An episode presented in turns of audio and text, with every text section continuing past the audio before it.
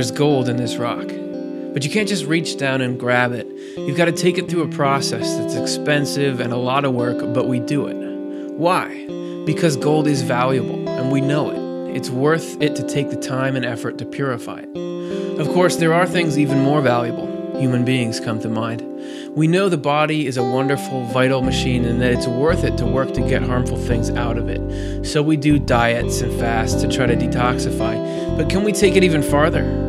Can we remove toxic elements not just from the tissues of our bodies, but from the thoughts and impulses of our spirits? That's what we're going to look at tonight, and in case that's not weird enough for you, we'll take a little detour to read up on the spirits Swedenborg said function like kidneys in the other world. Stay tuned.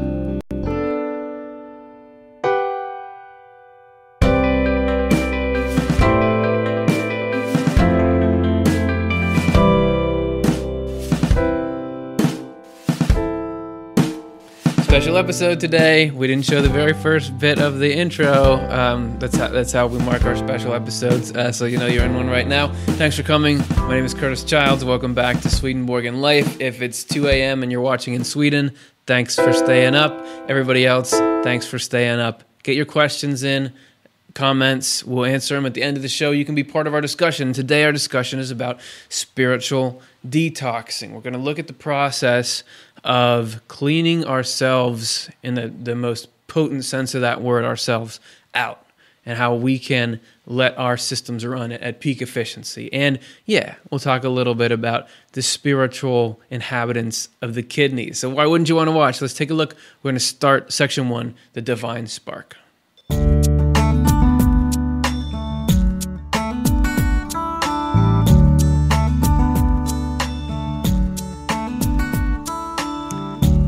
You guys recognize that, right? That's detox water. Does that make sense? Okay. The divine spark. We're here to talk today about the purification of the human spirit. Oh, great. Another religious type thing telling me I'm dirty and evil and to feel guilty about everything I've ever done. Wait, so if you're at home right now, I just realized you might be thinking that I'm just another religious thing that's trying to make you feel bad and evil. No, that's not how it is. Wait, turn the computer back on. It's just that we're here to look at the process. Like we know that gold is valuable, so we want to purify it out. We are cool as people, and that's just part of it, you know. But you gotta put the work in if the system is worth it. We filter water. We do try to watch what we eat, and it's all because of that. Okay, so this is a positive sense thing. I can see how you would think this is negative, but the way I see it, this is just this. If somebody was going to tell you eating these foods helps your system, you wouldn't be upset about that. Take it in the same sort of spirit. All right, we're going to talk a little bit about what we're purifying, so we can set that up. We'll begin in Secrets of Heaven 1594. And if you're wondering what that is, it's probably your first time watching the show. These are books by Swedenborg. Click that right there, and you can get a free download of the book if you ever want to read more of what you see here. We're talking a bit about the inner self and the outer self. Our inner self is simply mutual love. Our actual spirit or soul is our intermediate self, which lives on after death. It is organic since it is linked to our body while we live in the world. This intermediate self, this soul or spirit of ours, is not our inner self, but the inner self is present within it when mutual love is present. The qualities of the inner self are the Lord's, so that our inner self can be said to be the Lord. But as long as angels or human beings live a life of mutual love, the Lord gives them a heavenly sense of autonomy. So, that's the inner self. That's the divine spark as we're talking about it. Deep down, we've got this love, you know, that feeling, or that saying, I mean, we're all connected. It's all connected. People have a near-death experience or something, and they say, how could I ever feel like I wasn't part of this oneness? You know, and they do that. So, that saying, we're all connected. It's all connected. People have a near-death experience and they say, how could I ever have not realized that it's all one? There's that at the inner self level. However, there's also this thing that we call the outer self. Here's a list of a few characteristics of the outer self. This is not just the outer self, like the inner self is the spirit, the outer self is the body. These are a few lines that Swedenborg described it with, which are kind of interesting, kind of hard to understand. He says, it is the physical senses, as well as physical cravings and urges. Also, though, facts in our memory. He also says emotions belonging to the love that permeates us, which sounds like it would be something really good, but love is a neutral term in Swedenborg because you can love something good or love something bad. So it's basically your attitude towards a life. Then sensations of your spirit. So your spirit's analog to the five senses, and the lower pleasures of the spirit. So it is that all that stuff together makes up the outer self, right? So that's how that whole thing goes. And so that's what needs to be purified, because as we know, there is parts of us that are not as fun to be around. You may have noticed that you have an ego. You may have noticed yourself making life miserable at times or all the time for people around you. That and making yourself miserable through the way the thoughts and feelings that you're having about yourself, about life. So we're looking at trying to get that thing cleaned out. So like any physical, biological organism is vulnerable to toxins in the environment, disease, that kind of thing. It can get polluted. Our outer self can get polluted, and actually pretty much universally is polluted. And one of, if not the main point of life on this planet is to get that thing cleaned up. So let's take a look at how we could do it. This is Secrets of Heaven 1603. This is talking a little more about the outer and inner self and the distinction. So the inner means that we're all good on the inside, but we got to clean some stuff up. The outer self is only a kind of tool or organ, in itself devoid of life, that receives life from the inner self. Our inner self is called our spiritual self because it is in the light of heaven, a light that is spiritual. Our outer self is called our earthly self because it is in the light of the world, a light that is earthly. People whose inner level is in the light of heaven and whose outer level is in the light of the world are spiritual on both levels, since spiritual light which enlightens their earthly light and makes it their own. Spiritual light from within enlightens their earthly light and makes it its own. The reverse is true for evil people. So what we essentially have is this dynamic where there's an inner thing, which is your eternal value is not going anywhere, but on an outer level, we can be messed up. And this show is about freeing us from that messed up state. And we go... Swedenborg goes into more detail about that dynamic. We're going to show you a video. This is a clip being read from his TC 401. In people who are spiritual, the inner parts of their mind are actually raised up toward heaven, because heaven is their predominant focus.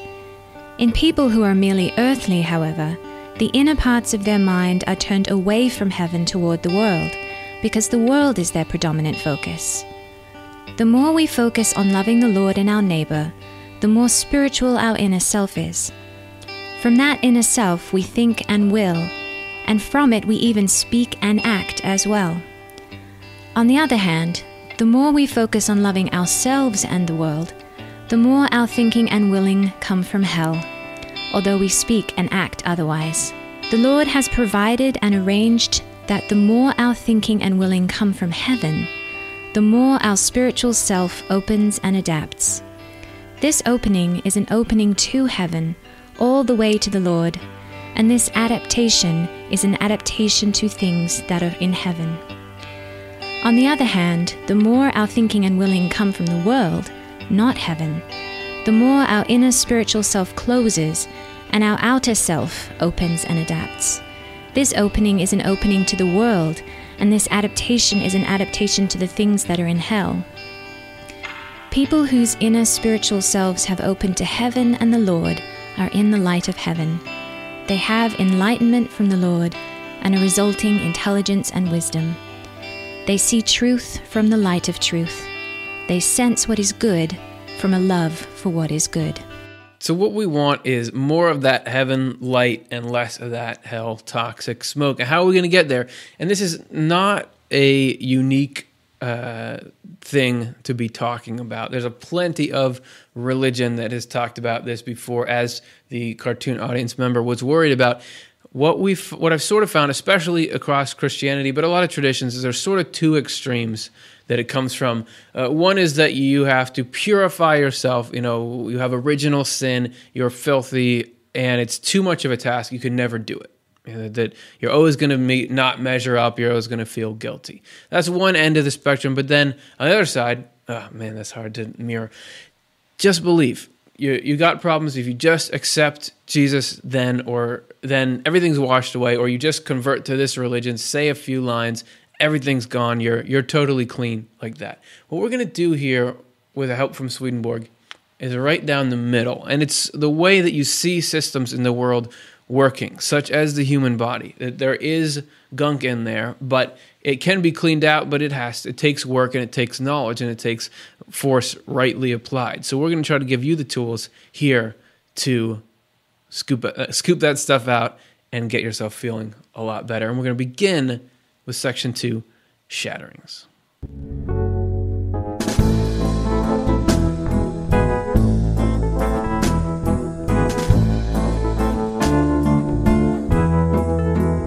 No glass pitchers were harmed in the filming of this video. We're here to make something right in this section, because a while ago there was a show that we did, and it was called The World of Spirits, and there was a clip where I said this. First of all, there's this whole level to this learning preparation experience that's called shatterings. And that is experiences... Wow, that worked well. So that was actually in a subsection of things we don't have time to get to. I just mentioned that shattering, but we don't actually have time. It didn't have time in that episode to get to it, and that was probably disappointing for the people at home. But today, we are going to cover everything about shattering, so let's get to it right now. Okay, there is no detox without symptoms. If you've ever tried to do some kind of detox in the extreme, like a drug or alcohol detox, even if you're giving up sugar, you get headaches, any kind of detox, you can expect symptoms. And Swedenborg says there is a similar phenomena with the detoxing of the spirit. And let's talk a little bit first about what it is we want to get rid of. So this is Secrets of Heaven, 1594. He says, people do not know what divides the outer self from the inner. That causes problems when those two things we discussed before are divided. The chief divisive factor is self-love, materialism too, but not so much as self-love. The reason people are unaware of this is that they live lives devoid of neighborly love. And when they do, they are incapable of seeing what a life of self-love and self-centered cravings is, as contrary to heavenly love as it is. In addition, self-love and its cravings then harbor a burning flame that yields pleasure, which touches their lives so powerfully that they can scarcely believe it does not constitute eternal happiness itself. As a result, many of them also consider eternal happiness to consist in becoming influential after the life of the body ends and being waited on by others, even by angels. This despite the fact that they have no interest themselves in serving anyone, unless for the ulterior selfish motive of having others serve them. They say at the time that they want to serve only the Lord, but this is a lie, because people motivated by self-love want even the Lord to serve them. And the less it happens, the further they withdraw. Such is the inherent character of self-love, which conceals within it hatred against anyone who does not submit to us as a slave. And there you see the difference between Swedenborg's definition of self-love and the modern think well of yourself, feel good definition of it. What he's defining that phrase as is willing only good to yourself and getting upset when not everybody would call it egomania or something like that. So he says that there are some people who think heaven is just a change of scenery. You can still have that desire to control everyone in your heart, and you'll just be happy because you'll get to be better than all the angels, but that's not how it goes. So we have to remove all the impulses of that from our will and our understanding, the two primary vessels for spiritual life that we have in us. And it's a process, and it's not easy, but it's possible, but it's not like you're going to finish it all in a year and then be done. Not even angels have it all the way, as Swedenborg says in Secrets of Heaven, 1594, bracket 4, which we do a lot in that particular number, and then later on. Mutual love, which is the only heavenly love, consists in not merely saying, and this is tough teaching, but I'll walk through it with you, consists in not merely saying, but admitting and believing that we ourselves are extremely unworthy. The reason we need to admit and believe this is that it is true. We are asked to admit and believe it not because the Lord or any angel wants us to surrender. The aim is to prevent us from puffing up with pride. It is in the measure that ideas are purified that spiritual angels are made more perfect for receiving celestial things. It is well known that even heaven is not pure in the sight of the Lord, for it is indeed true that angels are constantly being made more perfect. So, that sounded a lot like you're bad and you're not good enough. Let me see if I can soften it a bit with a little bit of context. Pride is toxic. Pride is probably the most toxic thing. So, as Swedenborg said at the end of that quote, it's not like God or heaven is trying to say, look, you're not as good as us, we're better than you. It's all about removing from you the heavy metal, like the worst, like you can accumulate mercury in your body or something, like the worst toxins in the tissues. Pride is one of those. And the reason why he's saying it's true that we're unworthy or not that great is because of his whole metaphysics of where good and evil come from, is that we are not the generate, even if we are good people and we do good things, we're not generating that. That's coming, all love comes from God initially, that everything good we do is God working with us and working against the evil in our outer nature, which is coming from hell. So there's this battle, excuse me, I just had a battle in my throat thing, but I won.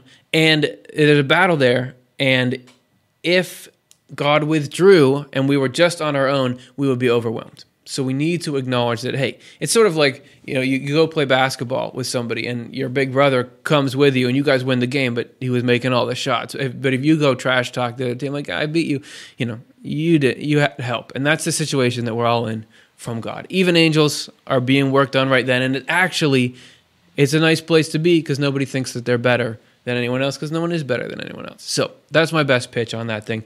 And so so pride's got to be removed, but also falsity in the mind has to be removed. But there's different kinds of falsity. Falsity from ignorance, rather than from some kind of evil love, like a desire to harm others and the messed up thinking about life that brings. Just, oh, I didn't know that, I was taught wrong or something. That's removed relatively easily, and Swedenborg describes it, Secrets of Heaven, 1106. There are many people who in their naivety and ignorance soaked up falsities about religion while they were in the world, developed a certain brand of conscience harmonizing with the principles of their faith, and unlike some others, did not live a life of hatred, revenge, and adultery. So, pretty good person. You'd want them to be your neighbor, but they have some messed up ideas about religion kind of stuff. In the next world, they cannot be admitted into heavenly society as long as their ideas remain false, because if they were, they would contaminate it. So they are kept in an underground region for some time in order to slough off their false assumptions there.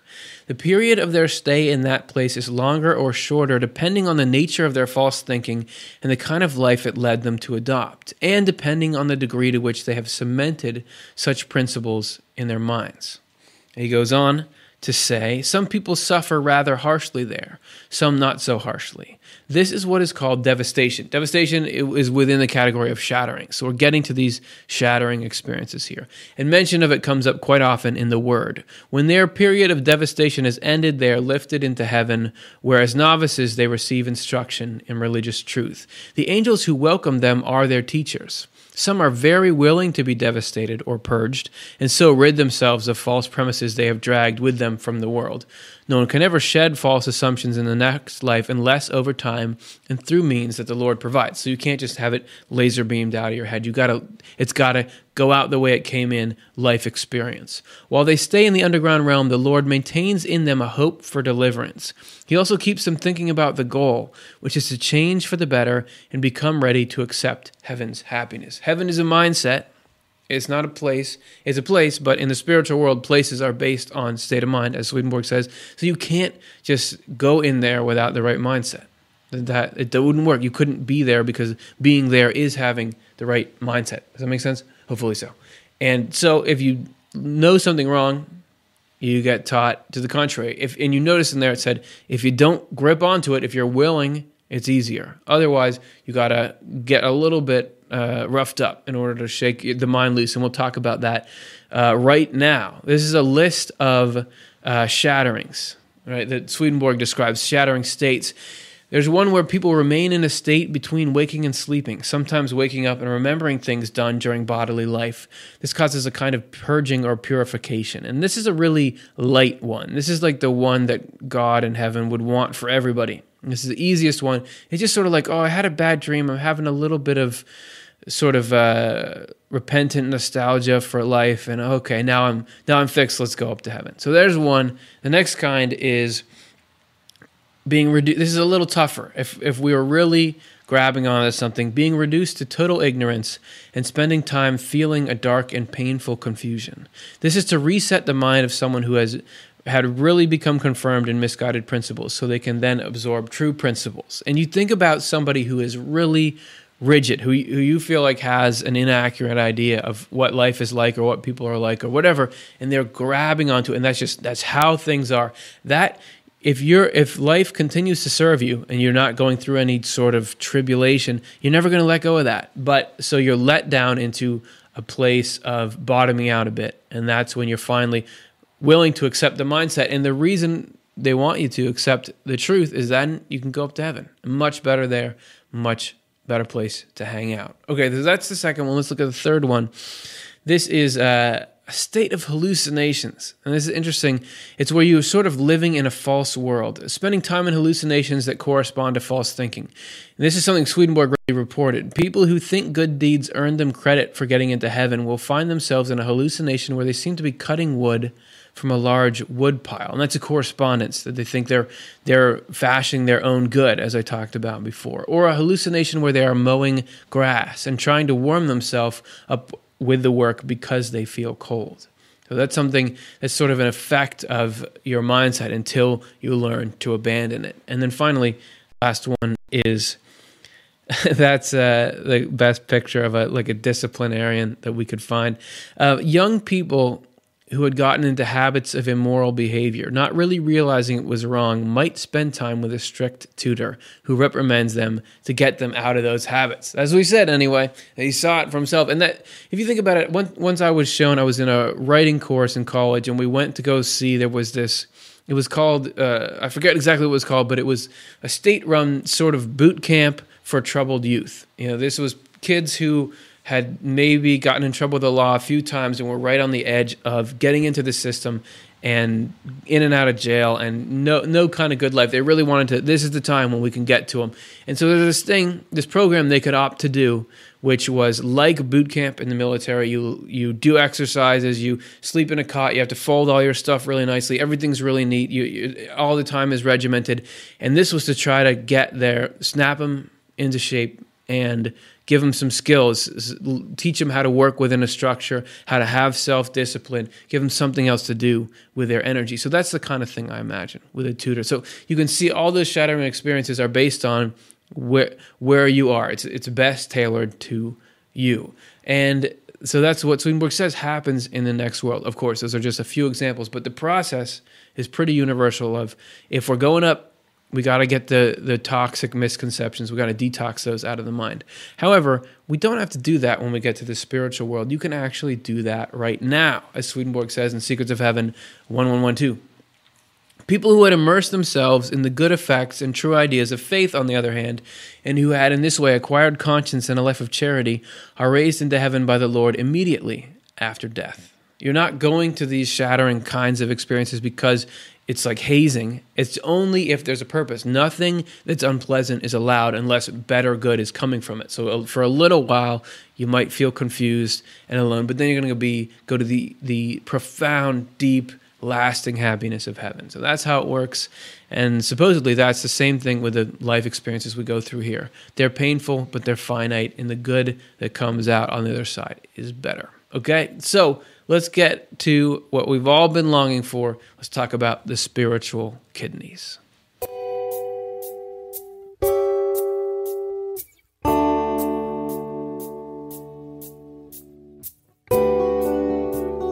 This is how we started making this show, was we were looking through, finding the stuff Swedenborg wrote about the kidney spirits. And we'll get there soon. Let's start from the top, though.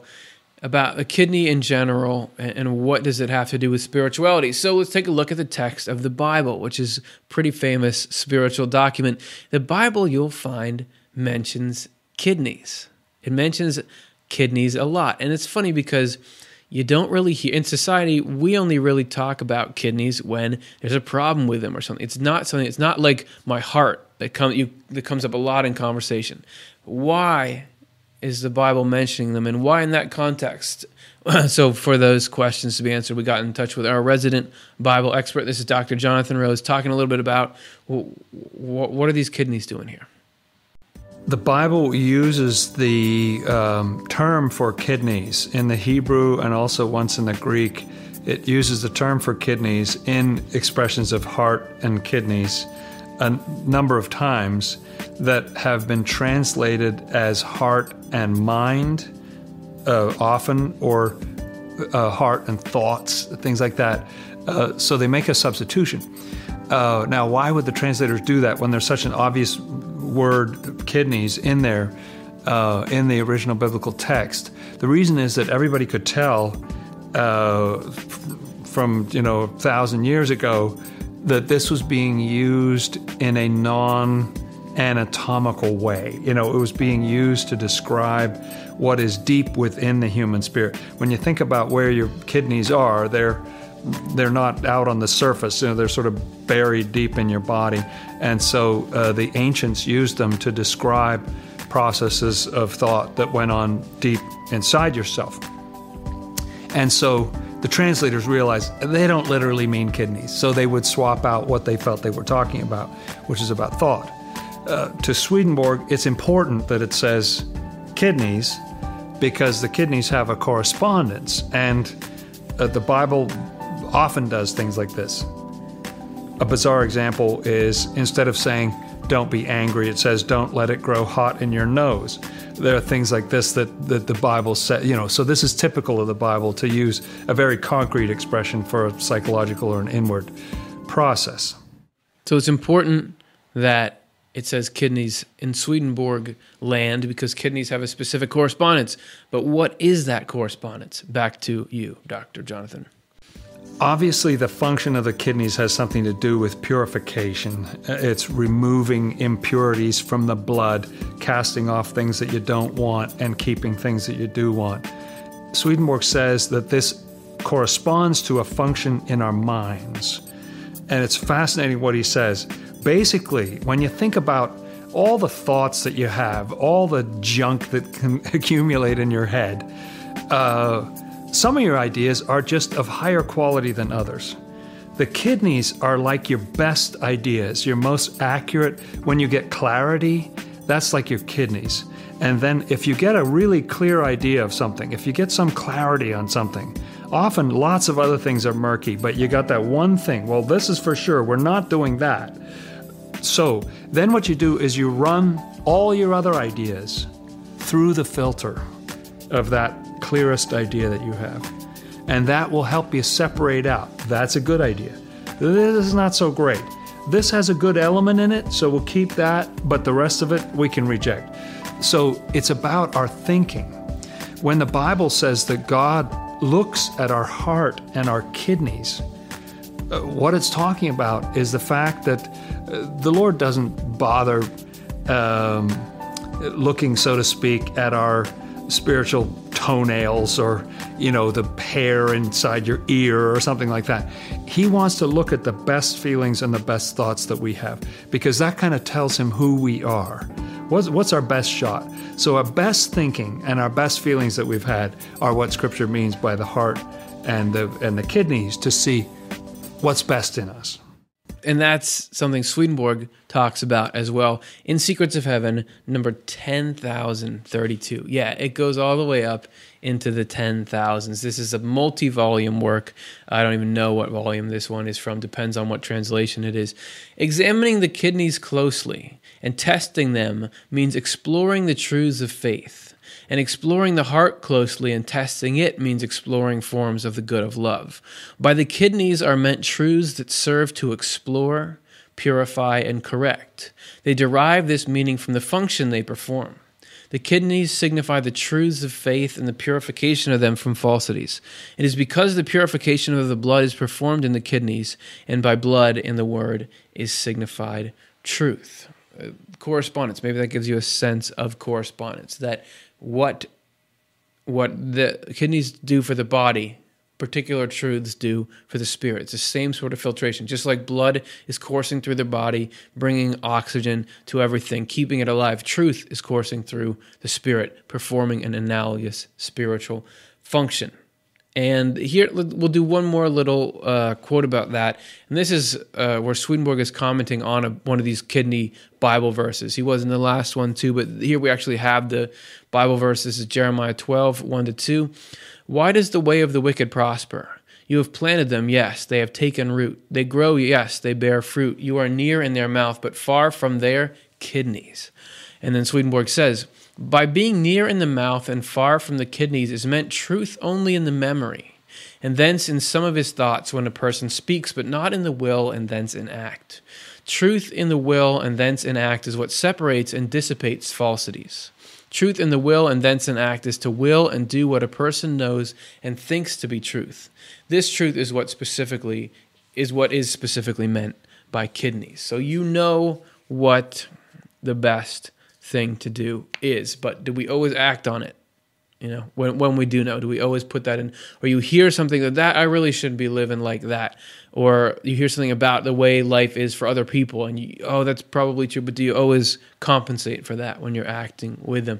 That is the principle here. So we have this kidney system, which is to live by these truths, but if we don't do it, we get messed up spiritually, if we don't let the spiritual kidneys do their job. And so now we're going to go down the road to the kidney spirits, or we're going to talk about the kidney spirits, but to be there, we got to set a bunch of foundations. So first, let's talk about how this process of cleansing out of the mind or spirit works in the world. So for that, we turn to author Peter Rhodes, who's been on the program before, and we wanted him to talk a little bit about how do we prevent our spiritual kidneys from working while we're here? And that comes through denial. So I asked him to talk a little bit about denial in life and particularly around addiction. So here's what he had to say.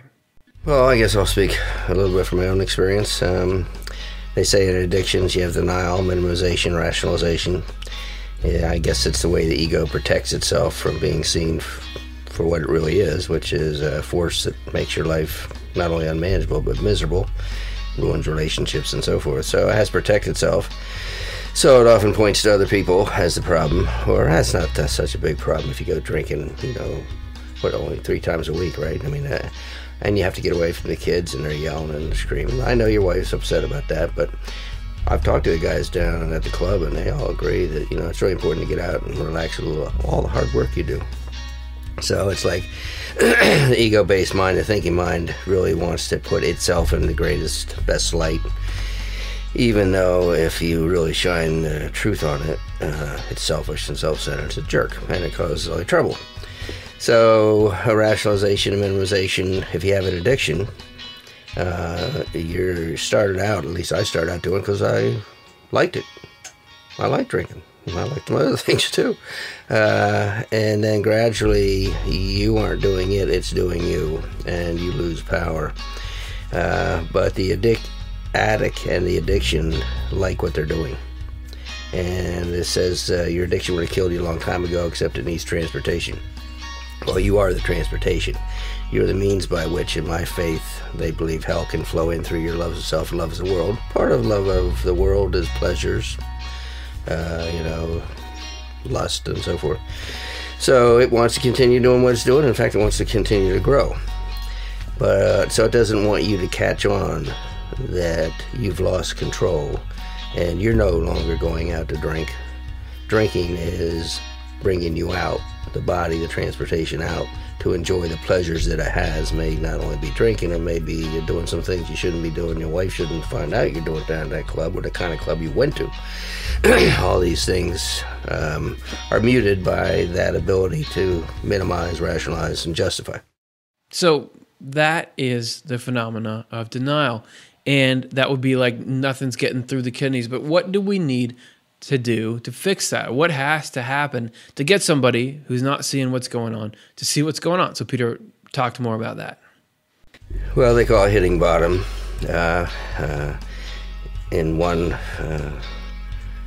Nowadays, in the headlines, a couple justices were just sharing some pornography. You know, just pornography, you know, some statements about racism and sexism and stuff like that. They were having a good time. They weren't doing anything wrong. And all of a sudden, now they've hit bottom. They may lose their job. They may lose their relationship. So if you've had your fifth DUI and they take your license from you and you're a truck driver, you just, it may have come to your attention what people have been telling you for years, you're drinking too much. You're out of control. But you don't know that. So hitting bottom is one thing. A friend of mine woke up and saw himself on TV that he was being indicted and they were going through his office to look for child pornography. He said, that's quite a wake-up call. So my wake-up call with alcohol is much a lot easier. I just happened to be in a camp situation, and they had a camp meeting about somebody who had brought alcohol onto state ground when they shouldn't have. And it wasn't a big deal. They just wondered what to do about it. Well, when they called the meeting, I just put down my fifth of Johnny Walker Red. So when they were talking, it came to my attention that, oh, if I brought alcohol here, I didn't think it was a problem. I'm just drinking in my office, writing down my talk. But they think it's a problem. And I started feeling hot, and I was like, maybe I do have a problem. So that was a sort of sneaky wake-up call, and it could have been a lot worse. You know, you can be in an accident and lose some lives, you know, to find out. So, yeah, sometimes it dawns on you. You know, for the 100th time you say, I'm not going to drink at the party tonight because I do things I shouldn't do. And you do it one more time. So sometimes it's slow, sometimes it's fast. But something I think has to break through the pleasure of that insanity. This says this price of this pleasure of insanity, whether it's drunkenness or spending or gambling or hope or whatever it is, the price is too much for what you're getting. And then you want to stop. And then you find you can't. Now you got a real problem. So something needs to happen to snap somebody out of it. They call it hitting bottom. To get you to realize the price of this is not worth it.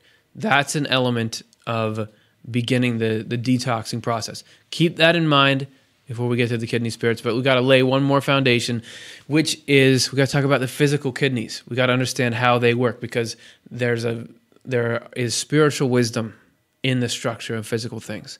They are a mirror of what's happening spiritually. So we're going to learn just a little bit about kidneys, how they work. There's some things I didn't know about it. And have your correspondences hat on, meaning think about if this description of the kidney is representative of a description of self, of purification of the thoughts and the feelings in us, how does that work? And you know, he's going to talk about some toxins and what might those be. So just take it in that way. Okay, so here we're going to hear a little bit about how the physical kidney works. I'm talking about overview of renal function, doctor terms, renal function, kidney function. We are constantly filtering blood. We produce a lot of waste, and some of it really, really toxic to us, and some toxic in relatively short periods if we don't get rid of it somehow. So we are constantly filtering blood through kidneys. We initially filter out a whole lot of material that we eventually take back.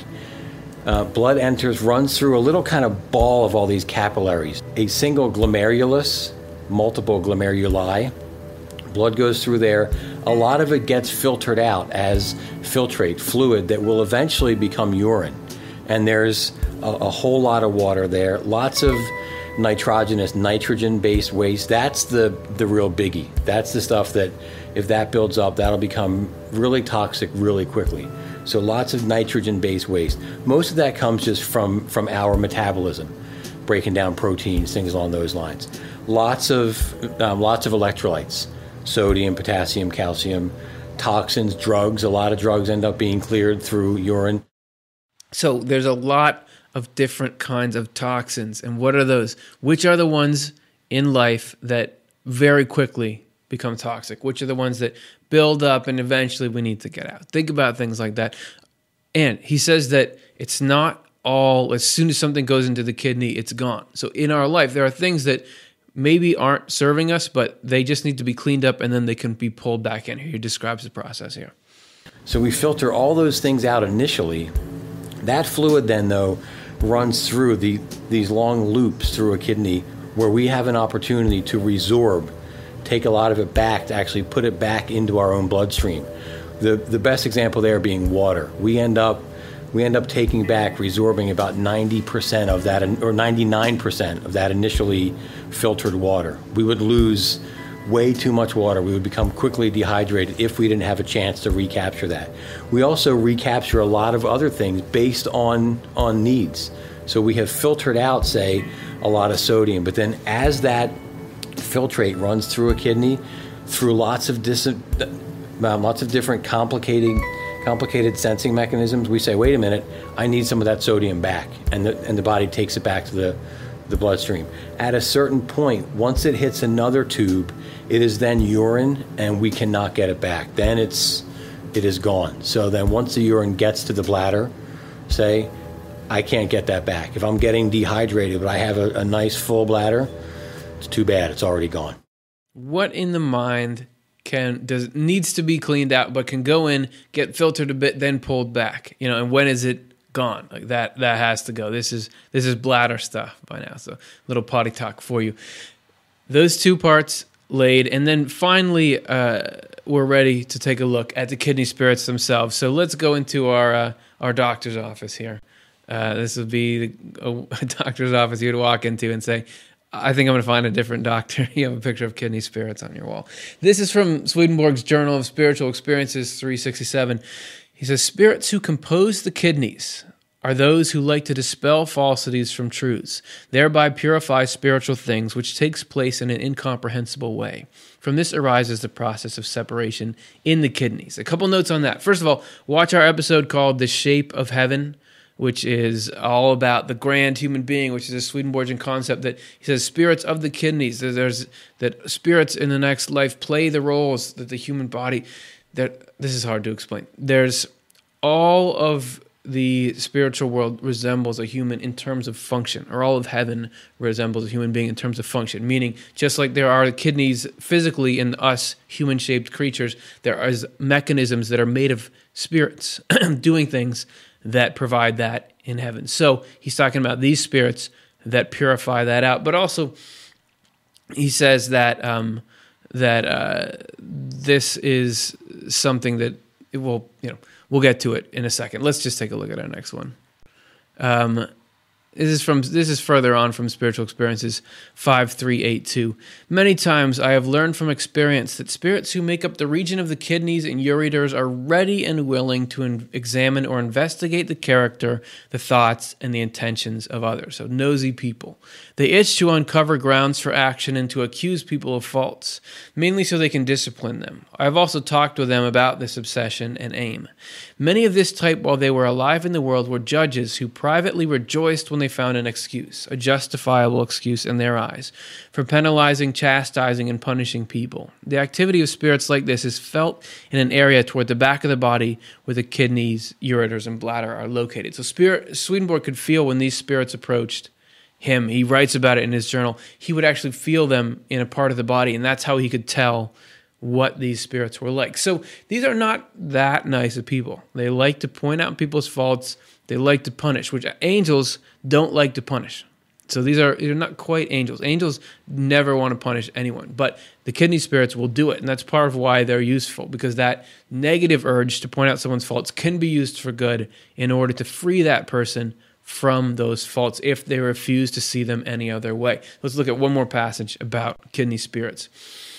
This is Spiritual Experiences 960 to 962. "Those who are in the province of the kidneys and the adrenal glands divert grosser elements into themselves, and thus purify those which must be very pure." So by pointing that stuff out, they actually eventually pull it into themselves.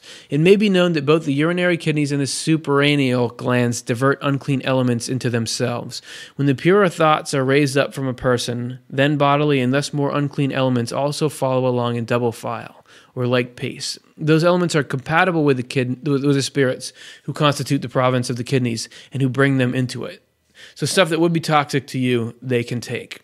Those in that province therefore concentrate their mind on them and thus draw them away from the purer elements so that the purer elements are raised up toward heaven without an unclean companion.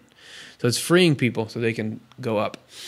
They work by a process of attraction, this being the way the organ functions. In like manner do the spirits in that province work, because that is their nature. No sooner does a corresponding spiritual condition arise in the purer realm, whereby bodily elements a person or soul brings along cannot be separated, those spirits, by a cooperative force that works in proportion to the outreach of their field of energy, join in. They arouse and attract those bodily elements, and thereby free the better and purer elements from the more impure, in fact, filthy and rotten ones. It is evil spirits, therefore, who wipe them away. But they do not become the worse for it, but are obliged to perform such functions before they become better or are reformed. So there you have it. That's raw stuff. That he wasn't going to publish his Journal of Spiritual Experiences, but it often has some of the coolest stuff in it, in my humble opinion. He's there describing... these are not nice people, but their not niceness can be used by the grand plan for good, because they attract this negative stuff into them, pull it out. It doesn't hurt them. They can actually be better even by going through this process. And the people that they pull that stuff out of, they then can go up. And that is how this whole shattering process works. It's only brought on so we can be freed and move up. And a point worth noting is that what the kidneys in the body, and so this whole spiritual system is really looking for, is balance. I mean, it's not really just about taking out. It's about having the right balance. And we have Chelsea, who works at the foundation, commenting on that a bit. The blood system needs a balanced hydration level. So you need water, but then you also need ionic salts to keep, and it's a constant homeostatic balance that the kidneys are working together with the body to maintain. From a Swedenborgian perspective, what I think is so cool is, so water is truth, according to Swedenborg, and so you need an abundance of truth in the system to keep it functioning properly, but the balance of that is salt, and it's interesting that in the Bible and in Swedenborg, salt can, it's these ionic compounds, positive and negative charged particles that can be salt, that are soluble in water, and they relate to the desire to marry goodness and truth, or love and wisdom, together. That is cool. As far as correspondences go, your kidneys physically are trying to regulate it so that your body doesn't have too much water or too much salt. And what those symbolize on a spiritual level is too much truth or too much desire to do things. What you need is a balance. You need the truth in your mind, but you also have to have enough of a will to go do things. You just get too much truth, builds up, you know a lot of stuff, you're not helping anyone, that's no good. Or you just want to do things, but you're not well informed. It's got to be this balance. You know what's true, and you're going out to do it. So I think that that's cool. And the ideal is that we're doing these processes on our own. This whole thing, this whole shattering section would be best avoided. I mean, that's not, it's not like God and angels want to shatter people. They would rather have us just circumnavigate the whole thing. And we can do that primarily through the gift of reflection, which just happens to be the title of our next section. So let's take a look.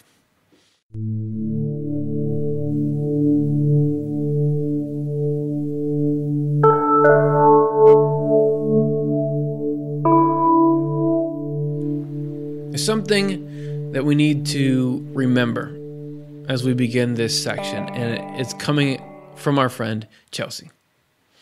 But so even though we have these kidneys that are amazing, that will filter our blood, or we have all the lymphatic system passing lymph through our tissues to support our immune systems, that's all there, but obviously if we're not exercising or using the musculoskeletal system, then it's very quickly, the systems can sort of start to shut down. The systems are there. If we don't use them, they don't do anything, physical or spiritual.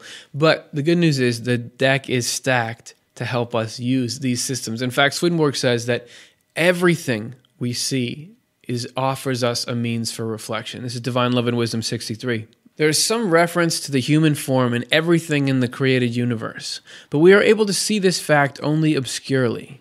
In the spiritual world, though, people see this clearly. Everything in the animal, vegetable, and mineral kingdoms exists there as well, surrounding each angel. Angels see these things around themselves and are aware that they are pictures of their own selves.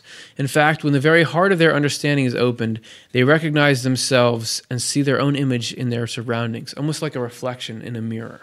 And I think about a lot of indigenous cultures who have sort of nature symbolism, where their particular animals mean certain things and actions of animals mean, and is that sort of seeping in from the way that heaven sees things. So we can work with this process by seeing, even if we can't understand the message everything is sending at us, we can do it by self-reflecting. And Swedenborg spells this out in his Journal of Spiritual Experiences. So this is being read from there along with some graphics to lift the spirit. So here it is. I was just conversing with spirits and angels about reflection, to which I do not know whether people have given enough attention. And it was said that if they give it some thought, they will discover more secrets in the doctrine of reflection than in any other. When we do not reflect on the things in our own mind, or our motivation, how we are thinking, what we are thinking, what we are doing, what is motivating our actions, without reflection we know nothing, except that we are, and nothing else, not what we are. On the other hand, if we reflect upon ourselves from the viewpoint of others, or allow others to reflect upon us and to say what we are like, then for the first time we are able to know ourselves. Otherwise we can never learn, but remain in our own illusions and from them reflect upon others. So one thinks truths are falsities because one is judging from one's illusions. For such as the starting point is, such also is everything that follows. Spirits especially stay after death in a state devoid of reflection. This is also the reason that they cannot tell but that they are earthly people, living in the world as before. So they remain in their illusions and live on as the character they had been at death. But as soon as the power of reflection is given them by the Lord, they know that they are in the other life, a belief to which they can hardly be brought until they are given something, or rather, many things, to reflect on. But illusions rooted into their character still remain. Consequently, spirits cannot at all help thinking that they are better than the rest, especially those who had been arrogant in life, those who dislike being reflected upon. However, when they are brought into a state of reflection, they are brought into a state of better life, for then for the first time they are able to know themselves and know more truly what they are. Moreover, even the doctrine of faith accomplishes nothing at all with people unless the Lord enables them to reflect. That is the very reason why people learn what is good and true from the word of the Lord, namely, so that from what they learn they may reflect upon themselves as to whether they are as they ought to be. This reflection is given them at certain times, especially times of distress. It is of the utmost importance, therefore, to learn truths. Without spiritual knowledge, there can be no reflection, thus no reformation. However, they who fall into passions and illusions are unable to reflect from a viewpoint of truths until those chills and those shadows have been dispelled. Truths can push out illusions. So, what do you guys think about that whole thing? Wait, so I'm supposed to spend my time worrying and obsessing over what people think of me? Okay, all right, wait. No, that's not what it means at all. I can see how you might think that. Yeah, right. You don't want to just, think, what are people thinking about me, and have that run your life. That's not what that meant, because people are thinking about you from their own illusions in the first place. But also, afterwards, let's consider it from this perspective. There is something to the idea of letting other people reflect on you, or thinking about your impact from their perspective. If you're only thinking about how do I affect myself, then you can't ever get to feel like, how does it affect someone else to be me? How does me being like I am, doing what I do, affect them? And this, you can kind of see the spirit around it in these things from near-death experience quotes. So let's take a look from neardeath.com. This is people who have gone through life reviews and had processes of reflection, you can see the love in it. A life review, seeing and re-experiencing major and trivial events of one's life, sometimes from the perspective of the other people involved, and coming to some conclusion about the adequacy of that life and what changes are needed. So that's something that you go through, and that is, you know, like a part of the whole thing, but you'll see the attitude behind it here. So here's the next quote from neardeath.com. The being of light a person encounters almost immediately directs a certain thought to the person into whose presence it has come so dramatically. Usually the persons with whom I have talked try to formulate the thought into a question. Among the translations I have heard are you prepared to die? Are you ready to die? What have you done with your life to show me? And what have you done with your life that is sufficient? The first two formulations, which stress preparation, might at first seem to have a different sense from the second pair, which emphasize accomplishment. It goes on to say, incidentally, all insist that this second kind of question, ultimate and profound as it may be in its emotional impact, is not at all asked in condemnation. The being, all seem to agree, does not direct the question to them to accuse or to threaten them, for they still feel the total love and acceptance coming from the light, no matter what their answer may be.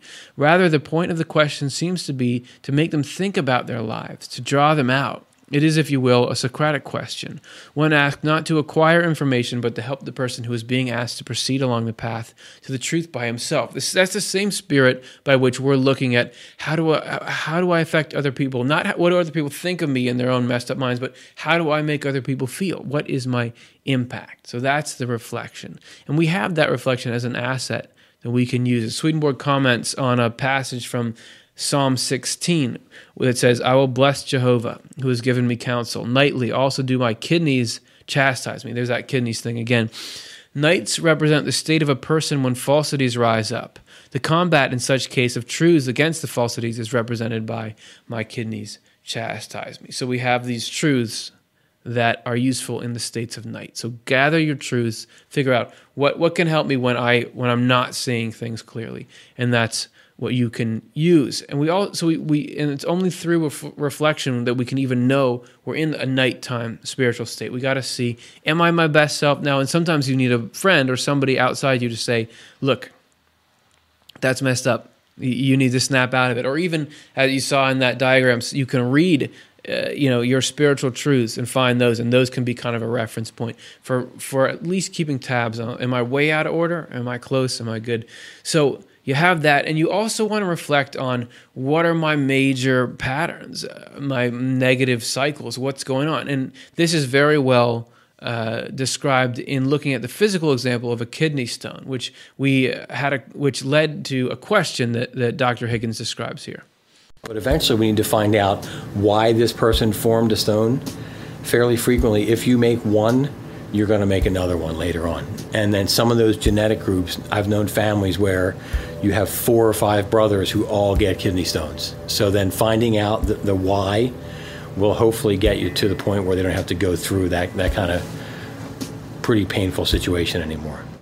So what causes the kidney stone? That's the question. What's going on here that keeps leading me to this negative stuff? And you don't always know the answer. Physically, we can't always figure out what's going wrong. Spiritually, you don't. So you're not expecting total clarity, but we're just trying. We're just trying. You can't guarantee yourself 100% health. You can try. You can research. You can put some effort into it. So we're going to give an example of effort in the next section with something as simple as the washing of feet. Let's take a look at part 5.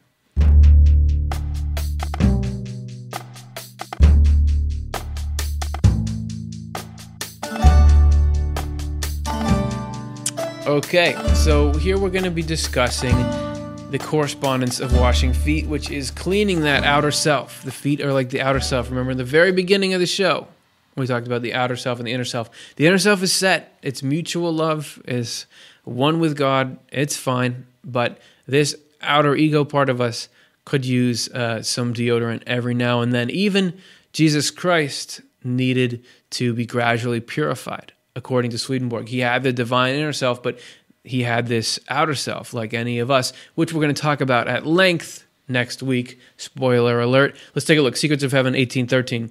The Lord alone, and Swedenborg uses that term to refer to Jesus, the Lord alone became the epitome of uprightness on behalf of the whole human race. He alone fought out of divine love, which is love for the whole human race, whose salvation was the one thing he sought and sought ardently in his battles.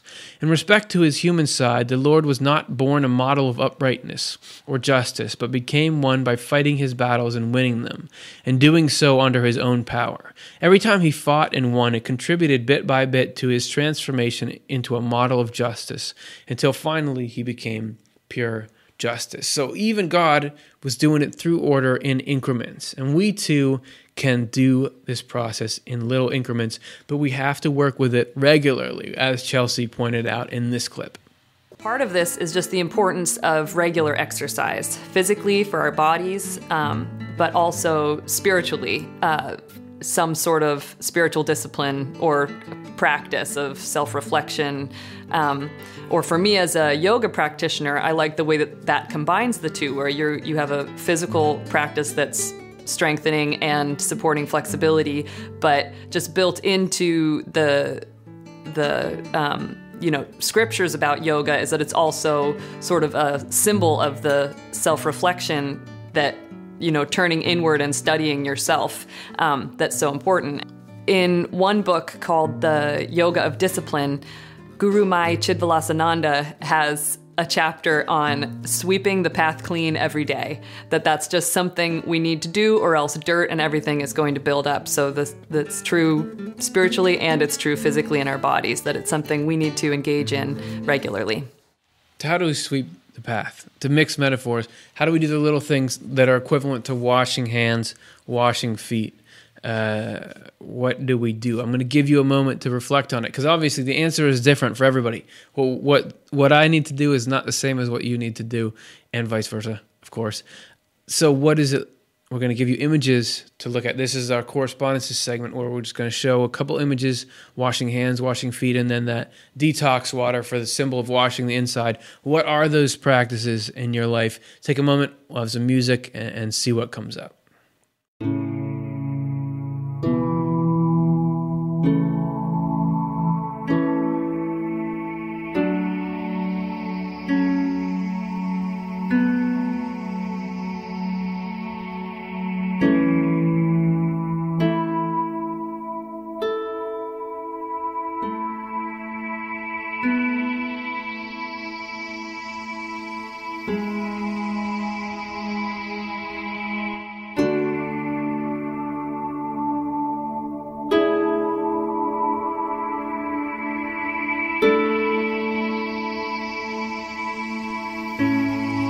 Spiritual cucumbers. What are those spiritual cucumbers? That's the question to take away for today.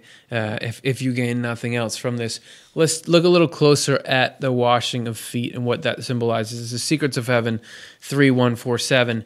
In the representative religion, and so Swedenborg is talking about old religious practices that are symbolic and had this inner meaning that sometimes even their practitioners didn't realize.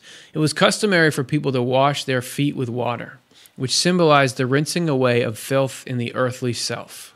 The filth of the earthly self is everything connected with self-love and materialism. Goodness and truth flow in when this grime has been rinsed away. And that's the point. We want you to have the goodness and truth. That's why we don't want you to think you're bad. We want you to get that goodness and truth, because it is the only thing that keeps goodness and truth from flowing in from the Lord. Good from the Lord is always acting on us, but when it passes through our inward or spiritual self to our outward or earthly self, our earthly self either corrupts it, shunts it aside, or strangles it. However, when the effects of self-love and materialism are removed, goodness is welcomed by our earthly self and bears fruit, because we then do charitable deeds. Besides, washing other people's feet was a sign of neighborly love, which said, I will not meditate on your faults. And I like that. That's a good thing for me to remember, for everyone to remember. Don't meditate on people's faults. And that's what the washing, I'm going to wash your feet. If people did that, Jesus wanted to wash the disciples' feet. I'm not going to meditate on your faults. And even those faults are not hopeless. They could eventually turn into strengths. I think about the kidney spirits, that they have this fault of wanting to investigate people and condemn them, but that it turns into good. And even in us, we reform something, just like in the kidneys, it's working its way out, but then we pull it back.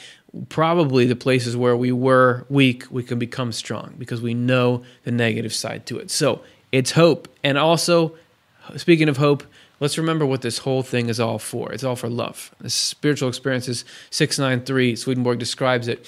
All in the least occurrences in the other life are aimed toward a joining together through love. Whatever happens in the other life, such as punishments, purgings, and many more things, all in the very least tend toward the goal of developing societies whose members harmonize, as if they were one person, and this takes place only through a love for the Lord and thus for one's companions. This love is never achieved when one person wants to be greater than the other, which results in disunion and rejection, nor when one wants to stand out above the others in some respect. On the contrary, it is achieved when one wants to be least and to serve the rest. Thus, when all mutually want to serve one another, they are united, and each receives happiness from everyone individually and thus from the whole. And you may or may not like that, but I think that's beautiful. I think that's gorgeous. So think of the progress that you've already made in your life. It can seem like you're not, but look back. There are ways of thinking about life. There are refinements in you now that you didn't have then. I know it. I bet. And remember the goal. The goal of this whole thing, all this whole life that we're slogging our way through.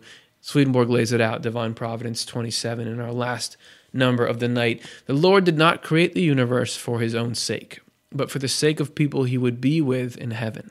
By its very nature, spiritual love wants to share what it has with others, and to the extent that it can do so, it is totally present, experiencing its peace and bliss. Spiritual love gets this quality from the Lord's divine love, which is like this in infinite measure.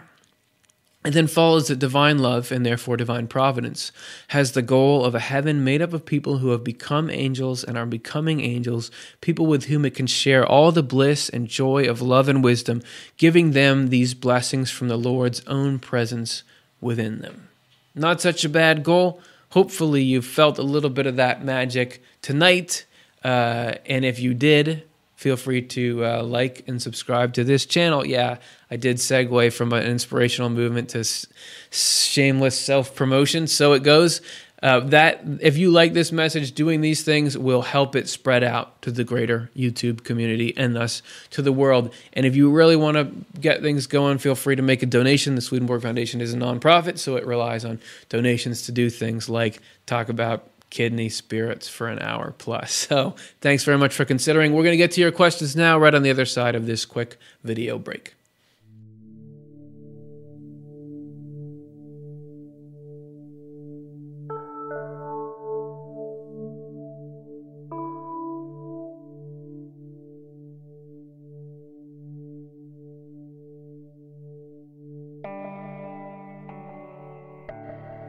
All right, I said it and I meant it. We're going to take a look at questions now. This is the part of the show where everything goes downhill because I never know the answers. Let's see what the first question is. Diana, do evil spirits attack us physically and mentally during the time of detox to keep us in their power, or is the Lord testing us before accepting us in heaven? Answer, option one, God never attacks us. Heaven never attacks us. Only evil attacks. Swedenborg says that evil spirits feel most alive when they're attacking.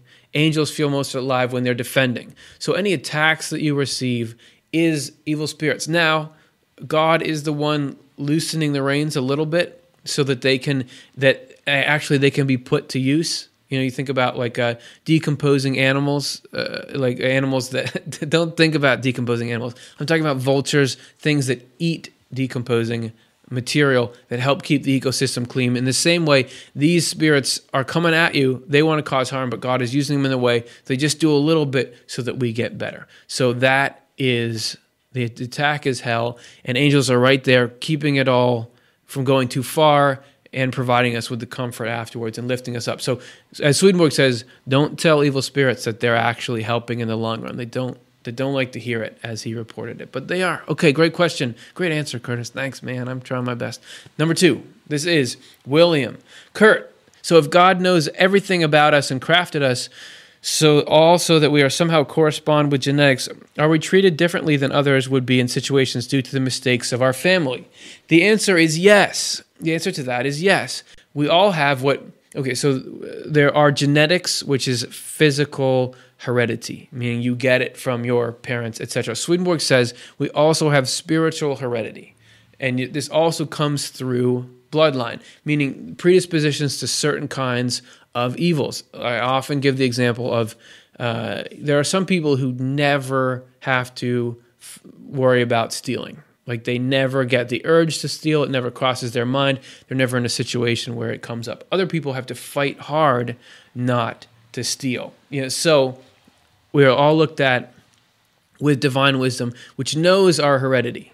It knows what you struggle with. Everything is gauged in light of that. So it might, what looks to some of us like, oh, that person's a disaster, they totally messed up their life, it may be they had so much on their plate that what they did, actually, it was a great victory. God knows that, and we just got to assume this person is winning a great victory. Protect yourself accordingly, but look at people with those sort of eyes of heaven. That's my answer to that. Next one.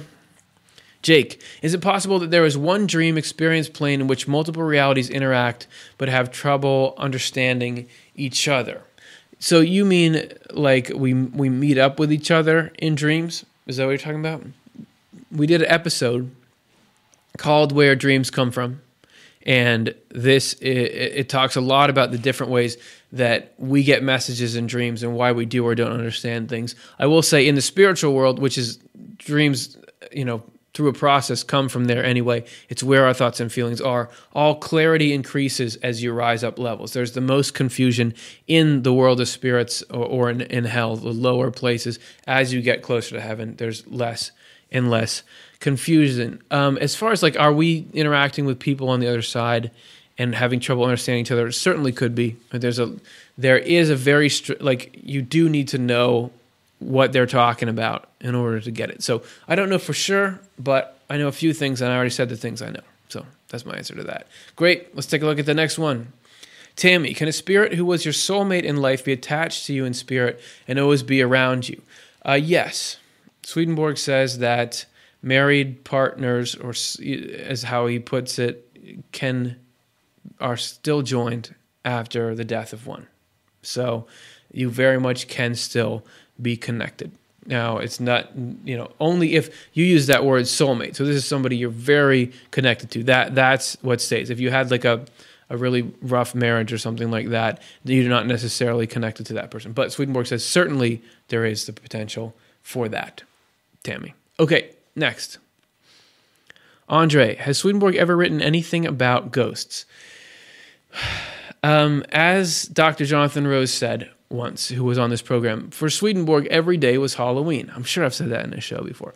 He had all kinds of experiences with what we would consider ghosts, like scary sort of spiritual encounters. He could see spiritual world all the time, and so he saw that. However, what you're probably talking about, there's sort of a sub-phenomena that people talk about, ghosts, which are like some kind of spiritual being that inhabits a particular location, is sort of like in the physical and spiritual world at the same. He doesn't really talk much about that in the traditional sense of like if you saw like a TV show about ghost hunters or the stories that a lot of people have. He doesn't mention that as much. I mean, there was just the spiritual world and then everything you can see in there, and you can see that if your spiritual eyes are opened, but he didn't really talk about tied to a particular location or, needing something. Like you see in movies, like needing somebody to find something out before they can move on. He hints of shades of things like that, but doesn't talk about it. You wouldn't, if you were like, oh, I'm hearing sounds in my house, I don't know if you'd really find what you need in Swedenborg, so those are my thoughts. Other people who read Swedenborg may have a different opinion on that, so check in with them too. Thanks, Andre. Let's take a look at the next one. Barb, is the pain of grief a spiritual journey? Man, I hope so. Like, it would be nice to get something out of that. So everything is a spiritual journey. I mean, if you think about what happens after grief, don't you see the world more deeply after you really, really known loss? Isn't that with everything that's really hard? You do gain compassion. You understand what people are going through. It just changes you. Everything that changes you is a spiritual journey. As far as just like there are specific categories, like these shattering experiences that free you from false things. Swedenborg talks about these shatterings, and he says that certain ones can happen in times of misfortune. Sometimes it is, you can never know for sure, but I'd say look for how it changed you for the better. If it did, there's that. And I don't think it's like God is saying this person needs to experience grief, so I'm going to kill this person and then this is going to be, but it's true, we do get separated and nothing happens that good can't come out of. So grief as well. You can be growing from that. So those are my thoughts on that. Let's take a look. Let's do a few more here before we all go to bed. Gypsy Rubio, can evil spirits physically possess us? Swedenborg says not happening. He says it used to happen, doesn't happen anymore. He says that they can very much possess your thinking and actions, but they can't go as far as like they can move your arm and do things. That's his take on it, not everybody's, but he says that we have a certain freedom that, obviously it gets very compromised. You see people who have really debilitating mental illness of various kinds. You can be very, very in control of yourself, very little, but he says it never gets to the point where it's some other being has completely taken over somebody's body and has them just obeying their will without the person working along with them or something like that. So that's what he says. Good question. Next one. Bonfils, did Swedenborg ever talk about the story of David and Goliath? Yes, he did. We could do it. Maybe we periodically do programs on a story, the stories in the Bible and what he says about them. He doesn't go word for word through that one. I don't know what it means right now, but I do know that those small stones that David had in the sling are like little smooth truths, like truths you understand. So that I actually think of that metaphor of having a few truths in the mind to combat evil and falsity. So there's something on that, and hopefully maybe we can touch on that story more as it comes up. Okay, let's do a few more. I always say that. Lisa, I recently watched a story from an ex-Satan worshiper who could astral project and have an OBE at will, out-of-body experience. He said that in the spirit world, evil spirits can make a canopy above that equates to rock. Prayers can be like a puff of smoke, billowing smoke, or raging fire, depending on the person's spiritual state. Only the fire can penetrate the rock to reach heaven. That's why so many prayers seem unanswered. Does Swedenborg ever mention a scenario like this? He doesn't mention something, that particular scenario, but he mentions like that kind of imagery is all over. He talks about smoke and rocks and things people are doing in their hearts and minds, like praying, in being manifested visibly, like as fire or smoke or something like that. So he doesn't talk about why that particular thing and why certain things you pray for don't happen. He talks about how really the only prayers that will be answered are ones for spiritual qualities rather than particular events, but he uses that kind of language and that kind of representation all the time. So it very well could be that this guy in Swedenborg, we're seeing the same spiritual reality. The language seems very similar to me. So that's my thought on that. We're going to do three more questions here. Two more, actually. French Fry, I've seen some writings on the internet that link Swedenborg to spiritualism. Is that true? Yes. I mean, he's often mentioned alongside spiritualism. I mean, you guys know the content of Swedenborg, how he writes. People have put him in different categories. You'll find links all over. And I'm not even sure what you mean in particular by spiritualism here. I know there's a particular definition for it, but you'll find some people placing him in all kinds of categories. So I don't know exactly what that means in this context. So that's going to be my answer, is maybe, read the articles. Does it jive with what you know of Swedenborg? You will find a lot of misinformation about him out there. You'll just, I've come across some things that really, I was like, oh man, did they read him at all? But they said, Swedenborg did this. Like, what's your source for that? So that's my thought on that. Sorry, I didn't have more. One more. Antoinette. If I was married twice, who would I be with in heaven? Suppose none of them was the best fit. It all makes sense. The world Swedenborg describes is human, it's humane, it makes sense. Meaning, if you're married to somebody who you didn't get along with, you don't have to be with them in the spiritual world. If none of the people you were married to you get along with, you don't have to be with one of them. He actually describes that exact scenario where somebody who had been married multiple times went, spent time with each of the partners, and then if none of them were a fit, they go find somebody else. So that's the only thing that makes rational sense, right? I mean, anything else would be weird. So the takeaway for me is everything has smart love behind it. God is not going to do arbitrary things that don't make sense. So yeah, you will, Antoinette, eventually be with just the perfect person for you, whether it's somebody you were married to or not. And everybody winds up happy. There's not like somebody's like, I wish it could have worked out. Everybody sees the bigger picture, understands what compatibility really is, and sees that there's the best place for everyone available there. So we're all going to end up just fine. And that's the message for today. We're all going to end up just fine. As I said, next week we're going to talk about Jesus Christ. Christmas is coming up, and Swedenborg has a lot to say. And next week we're going to look at why did the whole Jesus thing happen? Why was Jesus Christ born? And how did it save the human race? So tune in then.